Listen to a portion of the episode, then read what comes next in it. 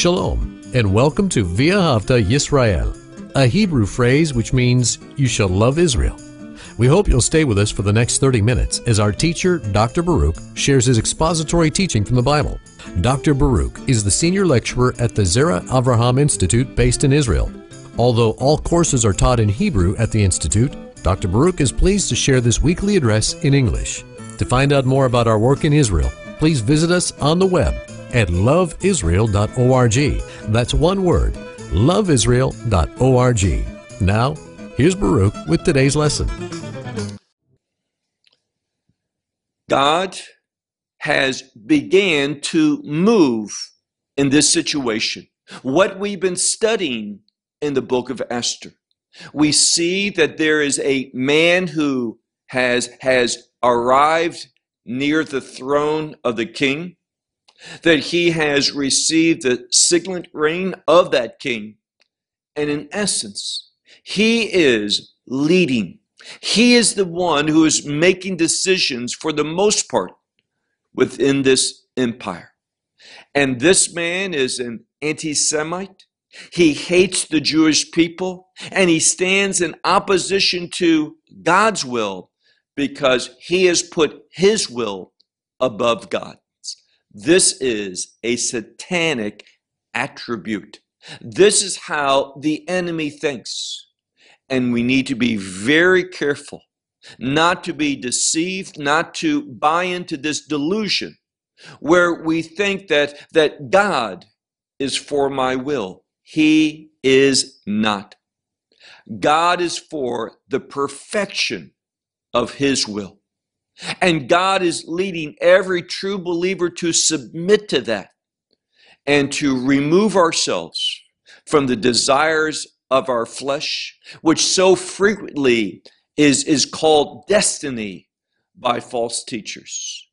It's time to get serious and to be instruments of godly change. Take out your Bible and look with me to the book of Esther and chapter 6. Now, I made mention a moment ago God is at work, He is moving to bring about change. And what were the two chief catalysts in this?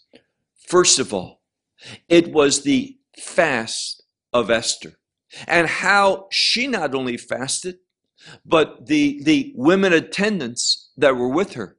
And also, she encouraged Mordecai and all the Jewish community in Shushan, the capital, to fast those three days. And as we've learned, there is no such thing as a biblical fast without prayer.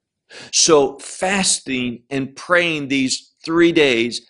And then the second catalyst is this sacrificial, this submissive attitude and behavior that, that Esther, Hadassah, her Hebrew name, that, that she exemplified. And when we fast and pray, when we are led by truth and we submit to that truth, and we recognize godly authority and we move in order to have God lead and be present in our lives, in our situation, we can expect, we should have assurance that God's going to do something. And we see the beginning of the effects of this prayer and fasting and submissiveness and obedience. We see this at the very beginning of chapter 6. So look there with me. Esther chapter 6, beginning in verse 1, where it says, Balila Hahu.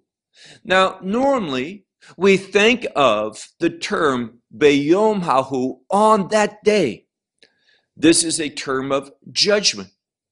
But here we don't have Beyom Hahu, but rather we have Balala Hahu on that night. Now, night is an important term biblically.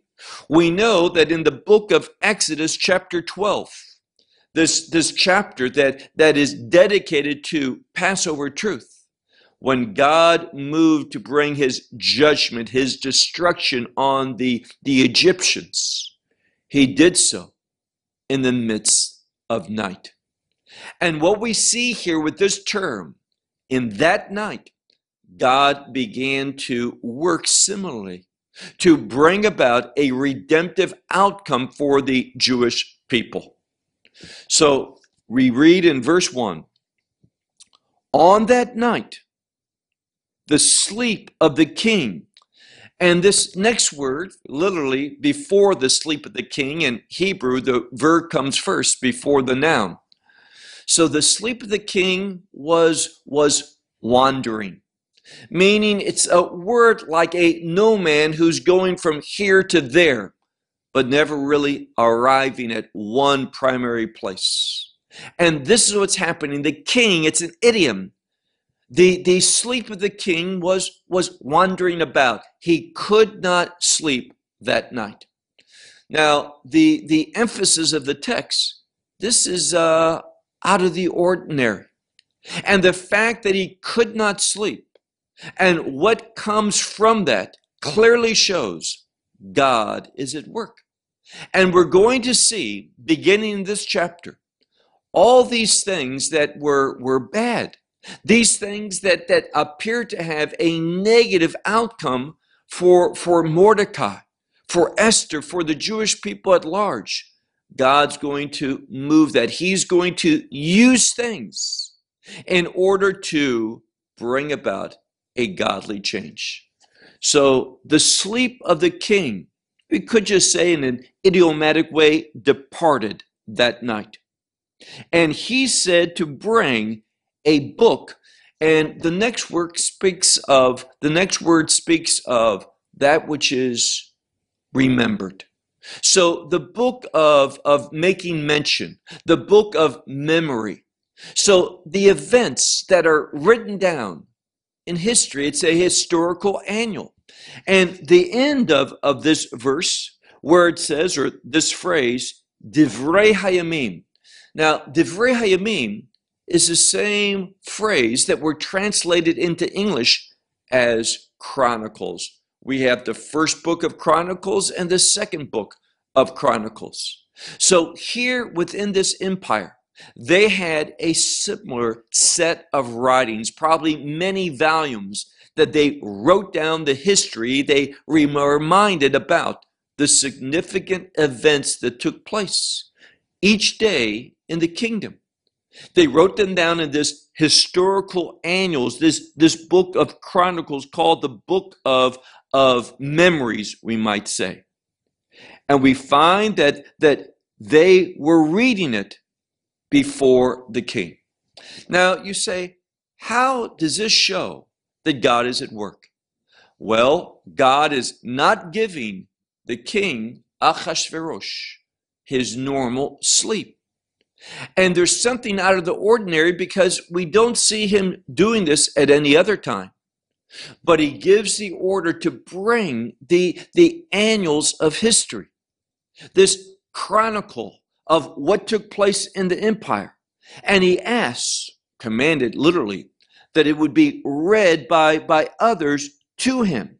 And the implication is History oftentimes can be boring hearing just the, the list of events, and that this would make him tired and it would cause him to, to be able to sleep. But what was read? And all of this is to show the providence of God. God is at work in this event, in all the events of this book. God is constantly present. You may not see him, his name might not appear in the book of Esther, but he's there working, working according to his goodness. So we read here in the next verse, verse 2.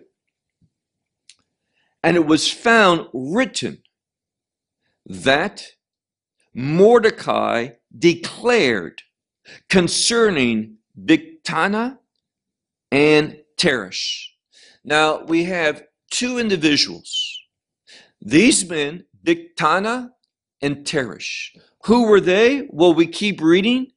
It says the two, and its word for eunuchs, these were two high officials that were trusted. They were, were responsible for keeping, it says here, that they were the eunuchs, or sometimes Bibles just simply say officials of the king. Meshomre Hasaf. Saf is the threshold. It's the entrance, in other words. And they were the ones that were the security guards, we might say, that, that would check and make sure that everyone who crossed that threshold, that entered into where the king was, that, that they had these two men's permission. They were responsible for the king's life. And what we're going to see is that, that they betrayed their position. Why?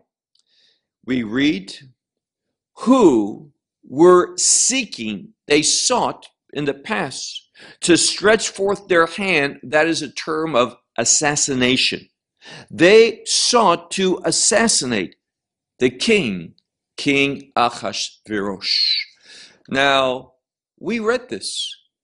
And, and Mordecai told this to Esther, who told it in the name of Mordecai. And this fact was written down in these annuals, this historical record in their book of Chronicles. And it was investigated, it was solved, it was true, and these two men were put to death, executed for this assassination plot against Ahasuerus, the king. Now, it all ended well. Mordecai showed his faithfulness to the king, but nothing was done. And this whole event, although it was written down as we see here, the king was never told about it. This was the first time that he ever heard of assassination plot against him. Who were the culprits and who was the one who literally saved his life? And let me ask you a question. Do you think that this is uh, a coincidence? There is no coincidence. This is the providence of God, using the right thing at the right time for the right outcome. That's providence.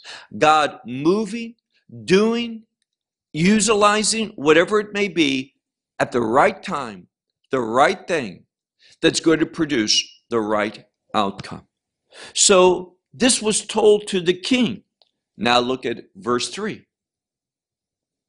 And the king said, What was done precious? Now, the word yakar can mean uh, something that is expensive, precious, dear, something that has value.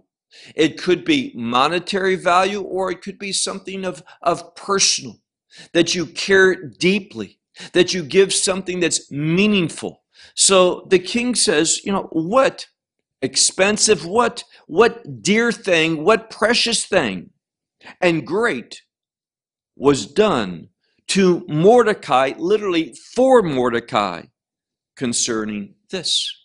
Now, the king recognized this, this Mordecai. He acted in order to save my life.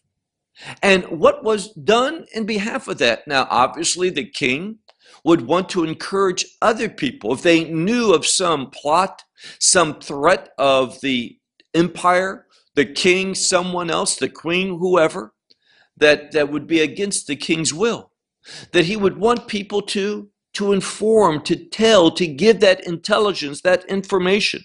So he says, what was done to, to reward him? In other words, and look at the end of verse 3, it says, The young attendants of the king, they said, and they were the servants, they said, nothing was done with him. There was not done with him anything. He got nothing verse 4.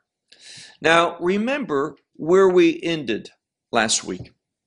We saw that, that it was advised by the wife of Haman and his counselors, his dear friends, those who, who he loved, that he would do something, that he would build gallows a large place, 50 cubits high, in order to hang Mordecai the Jew upon it. And then he could go to that second night festival, that banquet with him and the king and Esther, just these three. And that he could go there with a glad heart, having committed murder, the murder of his enemy. Now, Mordecai was not an enemy of Haman. Mordecai was faithful to God. But here's the important principle.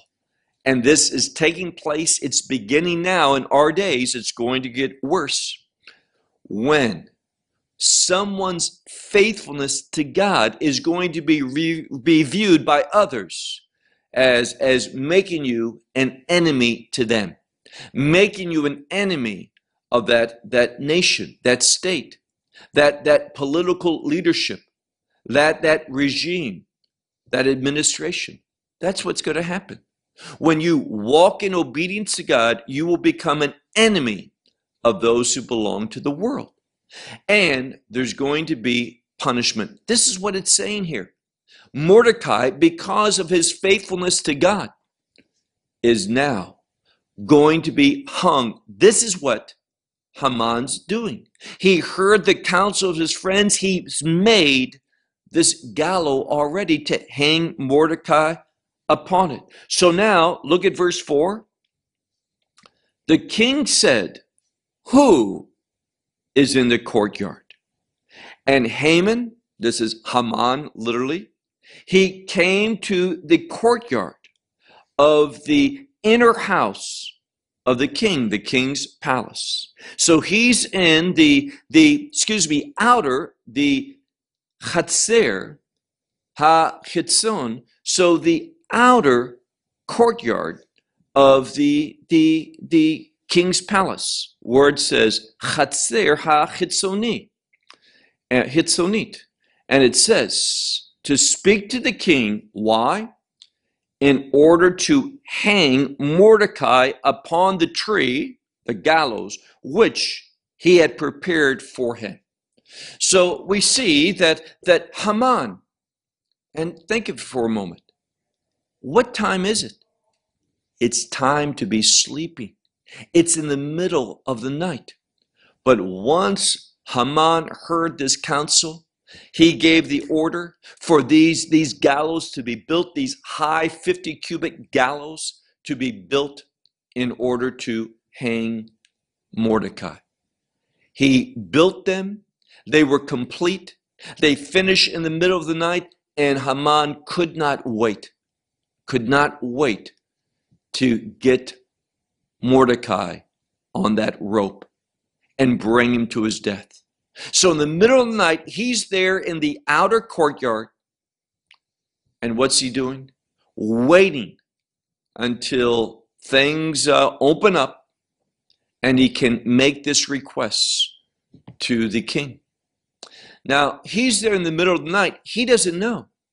The king's having the trouble sleeping.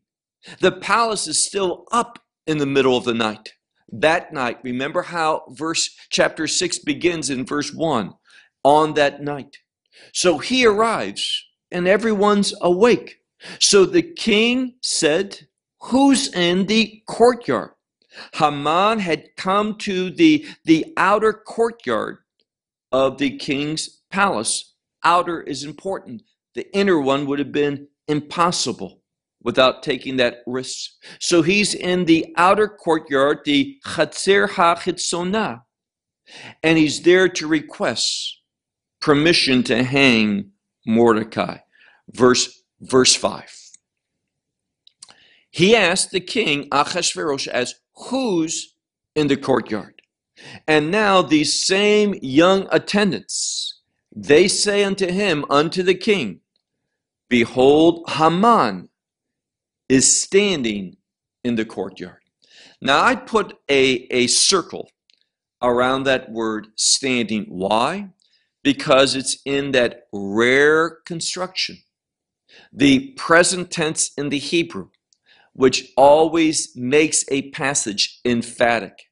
It's marked in a way to cause the reader to see significance. He's there standing in the courtyard to make this request. Furthermore, we read, look at the end of verse verse 5. And the king said, Yavo, meaning let him come. Invite him in. Verse 6. And Haman came. And the king said to him, What should be done? Literally, malasot. What to do with a man whom the king delights dearly with, with a precious thought. So, what to be done with the man, Ba'ish, not Ba'ish, with a man, no, with the man. It makes it emphatic. Whom the king delights with, with great, with dearness, with great, great precious thoughts for him.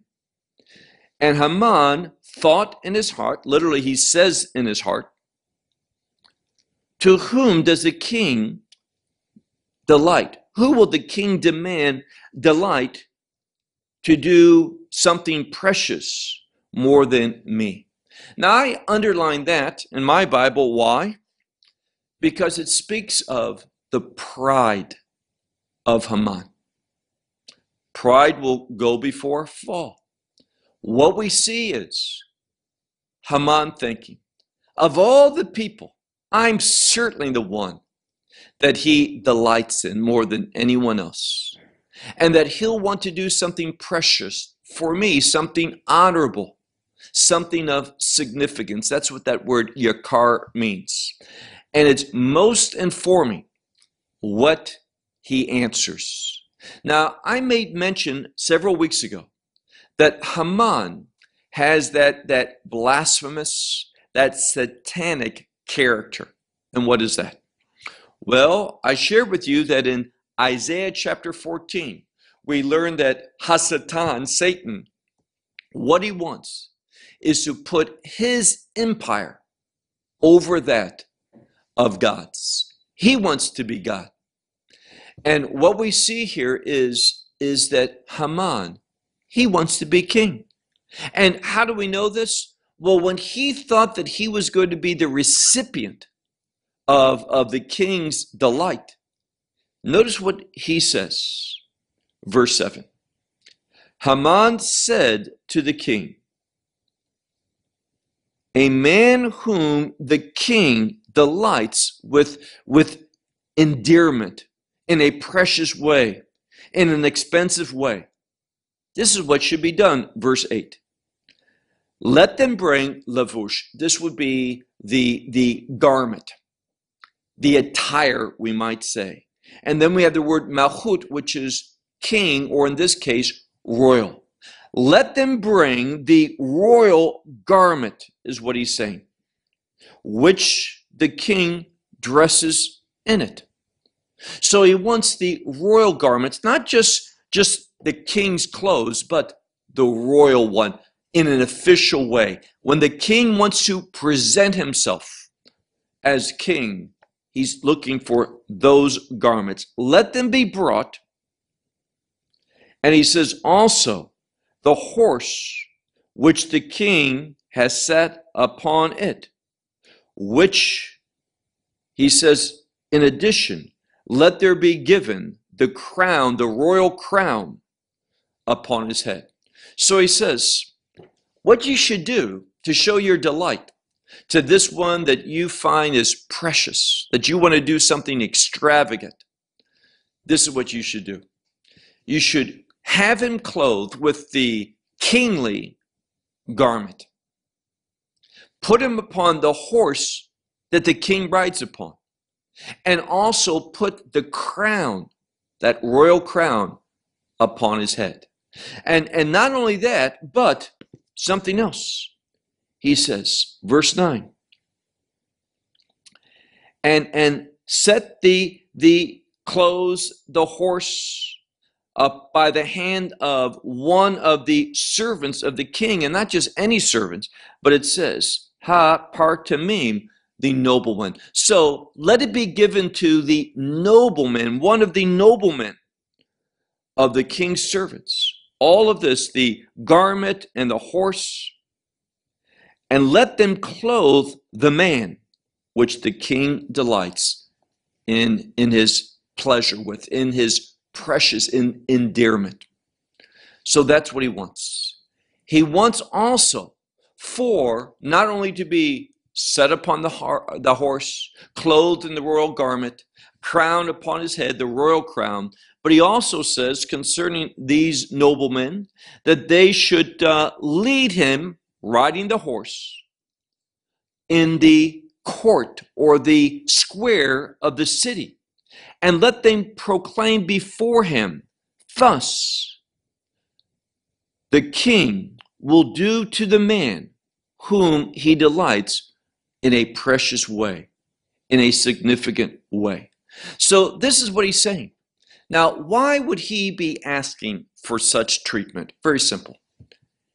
He wants to become the king, and he wants the nobleman to prepare everything like he's the king. The king's crown, the king's garments, the king's horse, the king's officials, that they put all of this upon him and march him through, causing him to ride upon the king's horse and to proclaim, This is how the king treats the one who he delights in. He wants the public to get used to seeing him with that crown, in those garments, on that horse, and being, being given accolades. He wants to think of himself as the, the one who will take over the crown. That's his agenda. Whether one knows that or not, that's what's going through Haman's mind. Now look at verse 10. Now, Haman is prideful. And when you're prideful, you're going to easily be deceived. And therefore, he did not have discernment. His pride clouded up his ability to discern or to see reality. But it was made real to him when the king says, now look at verse 10. The king said to Haman, quickly, what an important word, quickly take the garment and the horse, and just as you have said, thus you shall do to Mordecai the Jew. Very important. To Mordecai the Jew, who sits at the gate of the king. Remember, nearly every time, there are a few exceptions, but normally, when, when Mordecai is spoken of, it's spoken, he's spoken of as the Jew who sits at the gate of the king, meaning he's loyal, that he's someone who gives correctly the king's judgment, the king's counsel. He enforces the king's rules. This is what the scripture is telling us. And notice, in a moment, we're going to see, because of this great act of, of sharing this information about the assassination attempt, assassination attempt, we're going to see that, that the king's going to order Haman to do this to Mordecai. And this is going to totally surprise him. But ask a question What does this honor bring about in Mordecai's life? The answer may surprise you. He says, You do just as you have said to Mordecai the Jew, who sits at the gate of the king, and do not allow anything to fall, meaning be undone. In other words, do every detail that you have, have said. Exactly like this. Now, that was an order of the king. No one can refuse such an order. Haman had to do it. And, and this would be just, just emotionally torturous to Haman, to, to, to pay honor to the one that he had come. And don't you see the, the irony of this? Here we have Haman wanting to kill Mordecai. And now the king is saying, pay him this great honor. And instead of carrying out his, his desire in assassinating Mordecai, he's got to pay him this public honor. Verse 11.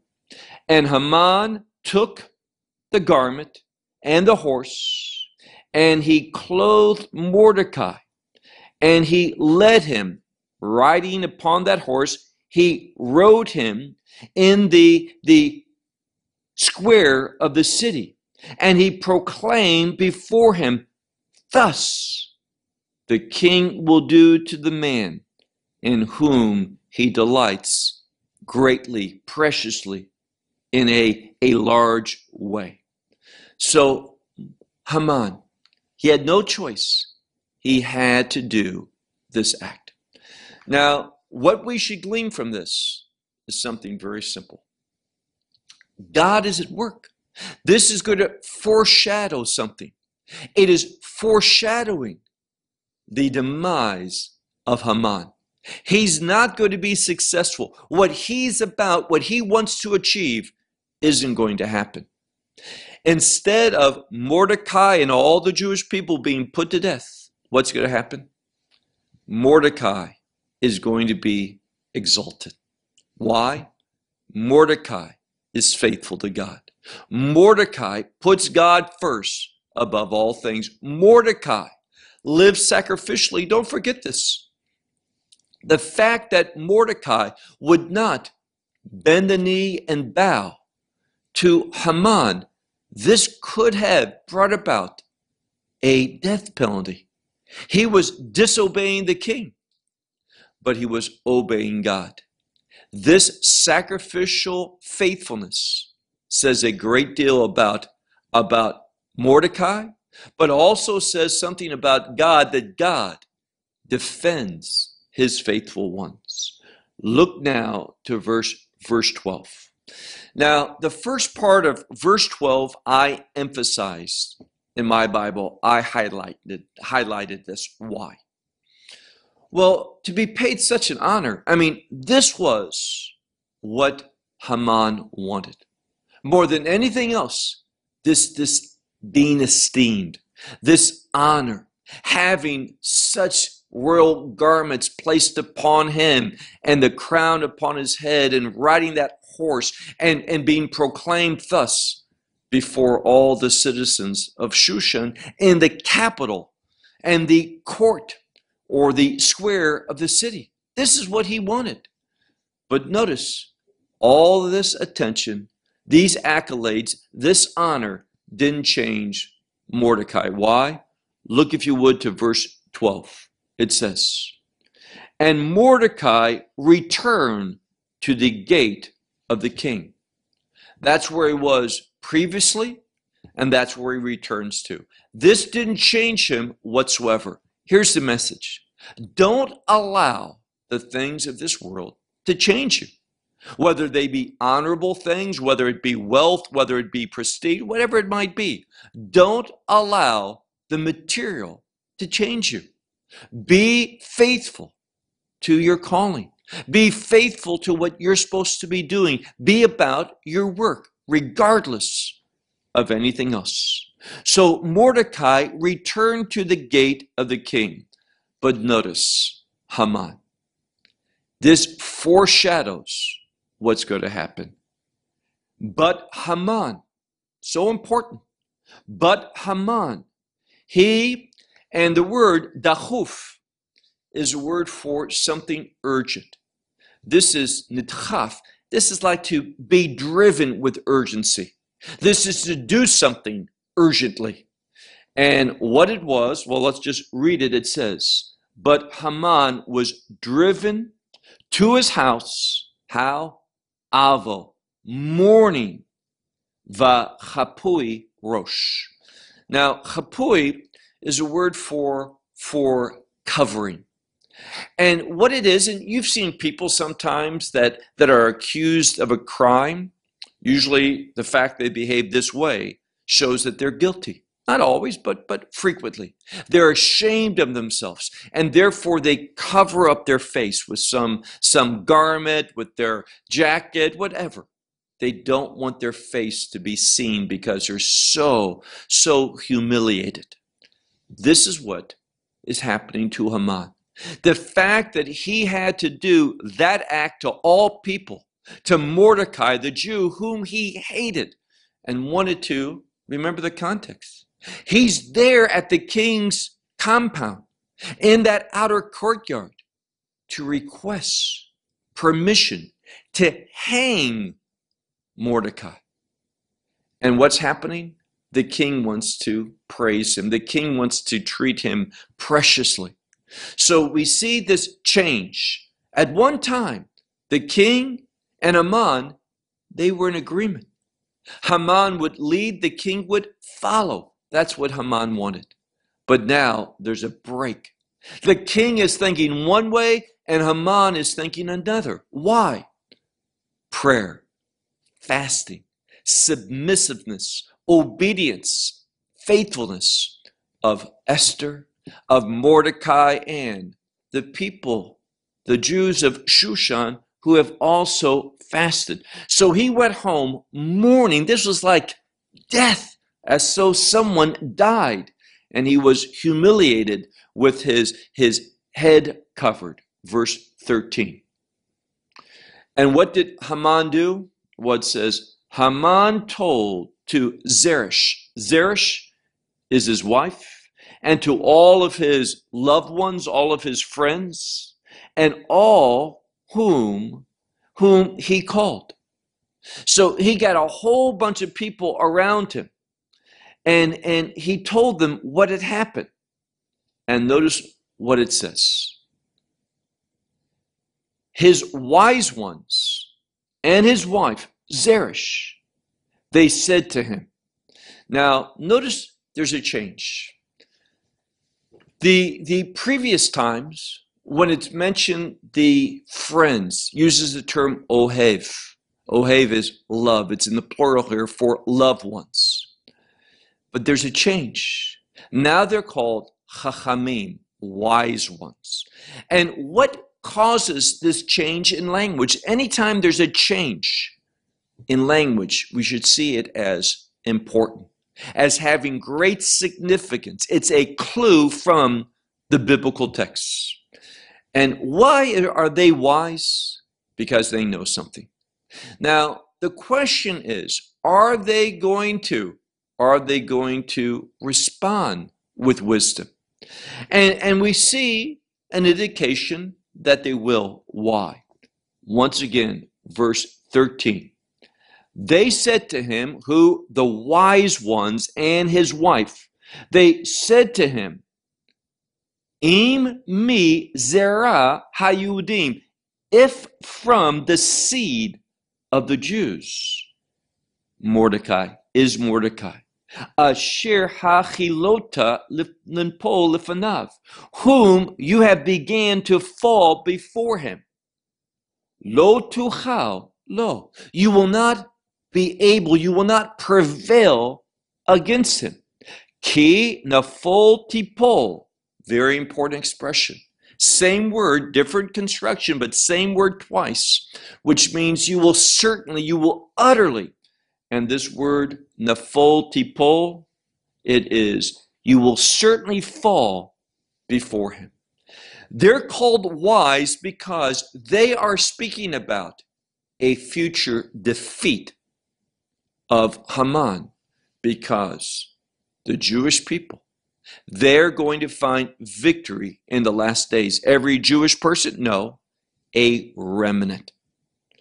This is important information. This is to tell us that there's a future day of victory for, for Israel against those enemies who are following the purpose, the plans, the objective of of Hasatan, of Satan. And this is why we, we don't teach, as so many others do within Christianity, not all, but a growing percent. And perhaps when we look at, at Christianity at large, it is an overwhelming view. Now, I talk to people about this, and because they come from good Bible believing teachers, teach Bible believing congregations that teach the Word of God, they, they are kind of insulated.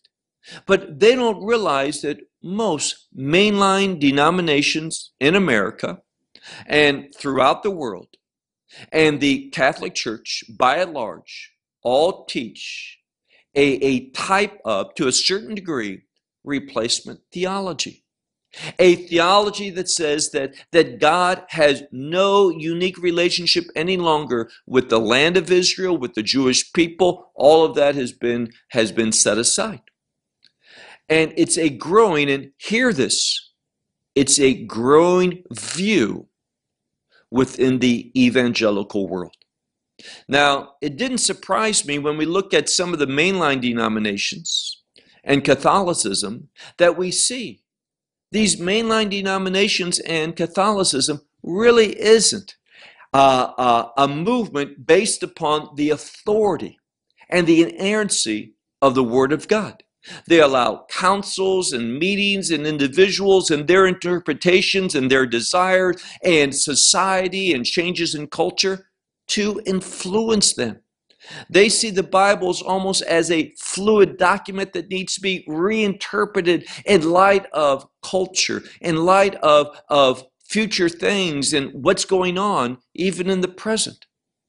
So that's how they do. But it is most alarming that we're seeing a growing number of evangelicals.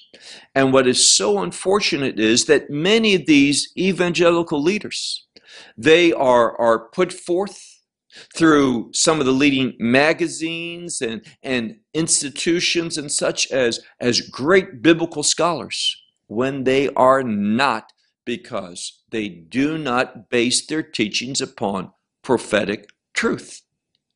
We see there's going to be a great victory. Messiah taught this.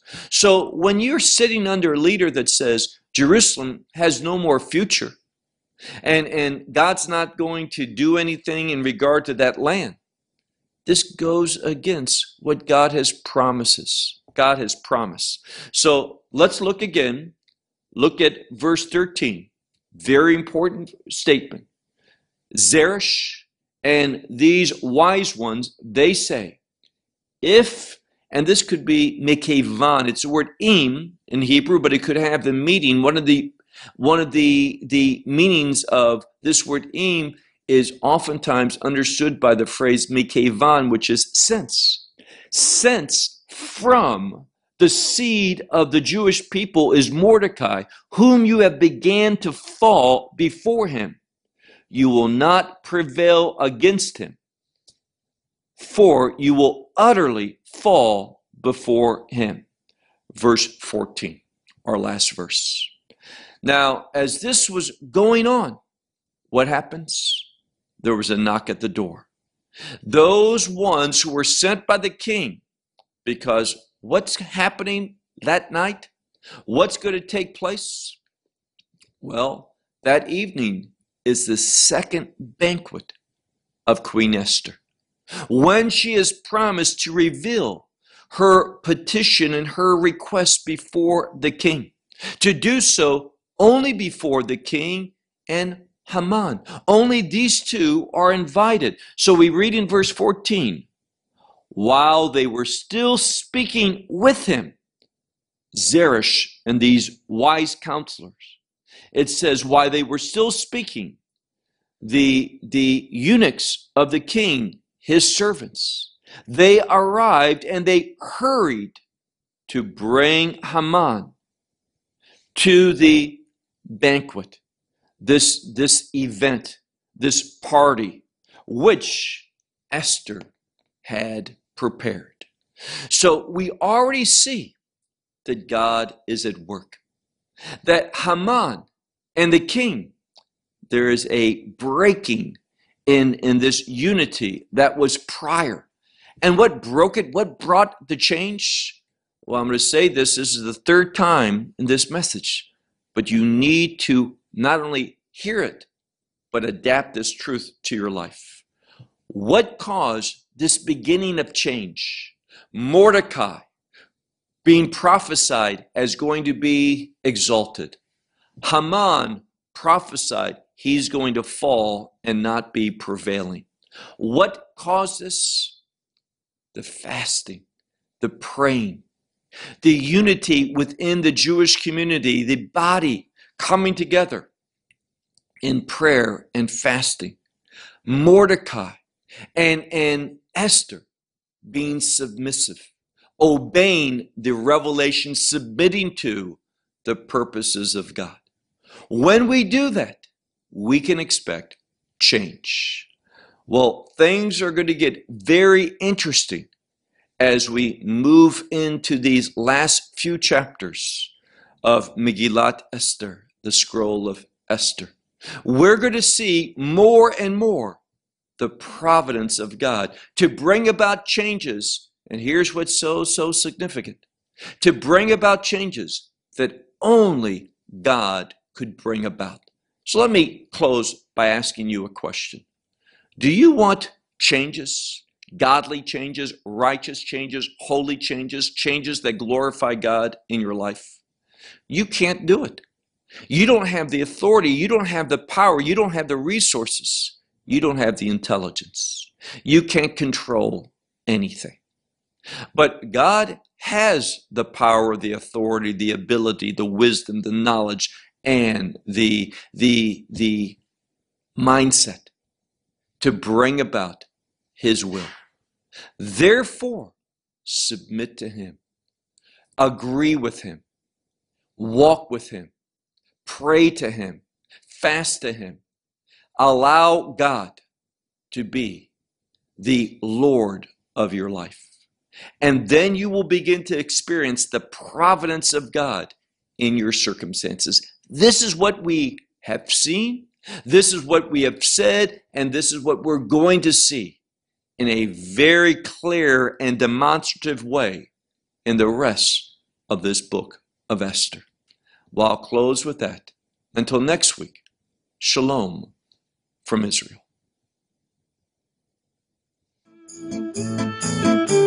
Well, we hope you will benefit from today's message and share it with others. Please plan to join us each week at this time and on this channel for our broadcast of loveisrael.org. Again, to find out more about us, please visit our website, loveisrael.org. There you will find articles and numerous other lectures by Baruch. These teachings are in video form. You may download them or watch them in streaming video. Until next week, may the Lord bless you in our Messiah Yeshua, that is, Jesus, as you walk with Him. Shalom from Israel. thank you